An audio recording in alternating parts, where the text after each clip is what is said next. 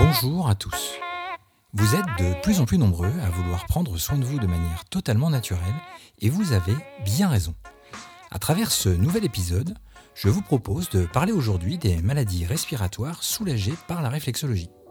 Je vous invite d'ailleurs à aller voir un article que vous pouvez consulter sur réflexologie-vendée.fr. Dans notre monde actuel, les maladies respiratoires sont très fréquentes, on vit avec quoi, et elles peuvent être causées par de multiples facteurs tels que virus, fumée, poussière, produits toxiques, gaz d'échappement et bien d'autres. Sachez que la majorité des infections sont causées par un virus, il en existe plus de 200, ou par une bactérie. Bien qu'on puisse les contracter toute l'année, l'hiver est particulièrement propice à leur développement. Il suffit en effet d'une légère fatigue pour que le froid pénètre et que les premiers symptômes des rhumes s'installent avec son lot de déconvenus. Nez qui coule, irritation de la gorge et éternuement.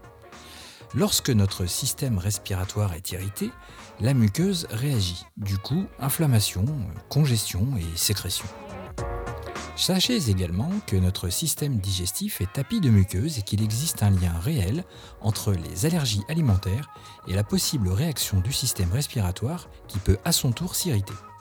La cause n'est donc pas seulement aérienne mais peut provenir d'un virus ou d'une bactérie alimentaire. Dans le cas d'affections telles que l'asthme par exemple, c'est le stress et le style de vie qui sont souvent un facteur aggravant. Bon, si la plupart du temps un rhume s'en va comme il est venu, les complications sont toujours à craindre, surtout chez les jeunes enfants ou les personnes âgées dont le système immunitaire est affaibli.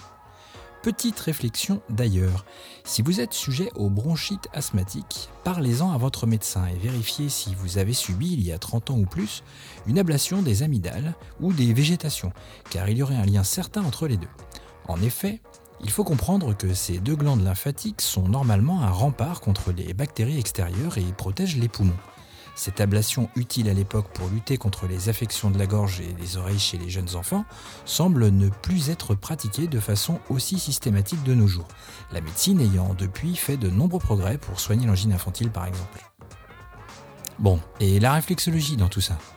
Le traitement classique en réflexologie consiste donc à travailler les zones réflexes concernées sinus, visage, tête, poumon, plexus solaire, diaphragme et glandes surrénales pour traiter le stress et les réactions allergiques, mais également les zones réflexes du système lymphatique pour aider à combattre l'infection, ainsi que le système digestif et urinaire pour faciliter les émonctoires et permettre l'élimination des toxines.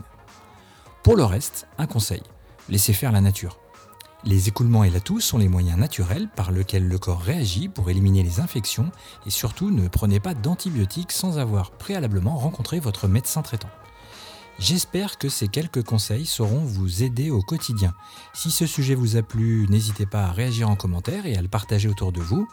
Allez, c'est fini pour aujourd'hui. C'était Gaël de la page Facebook Réflexologie Vendée. On se retrouve très vite et surtout, en attendant, prenez soin de vous.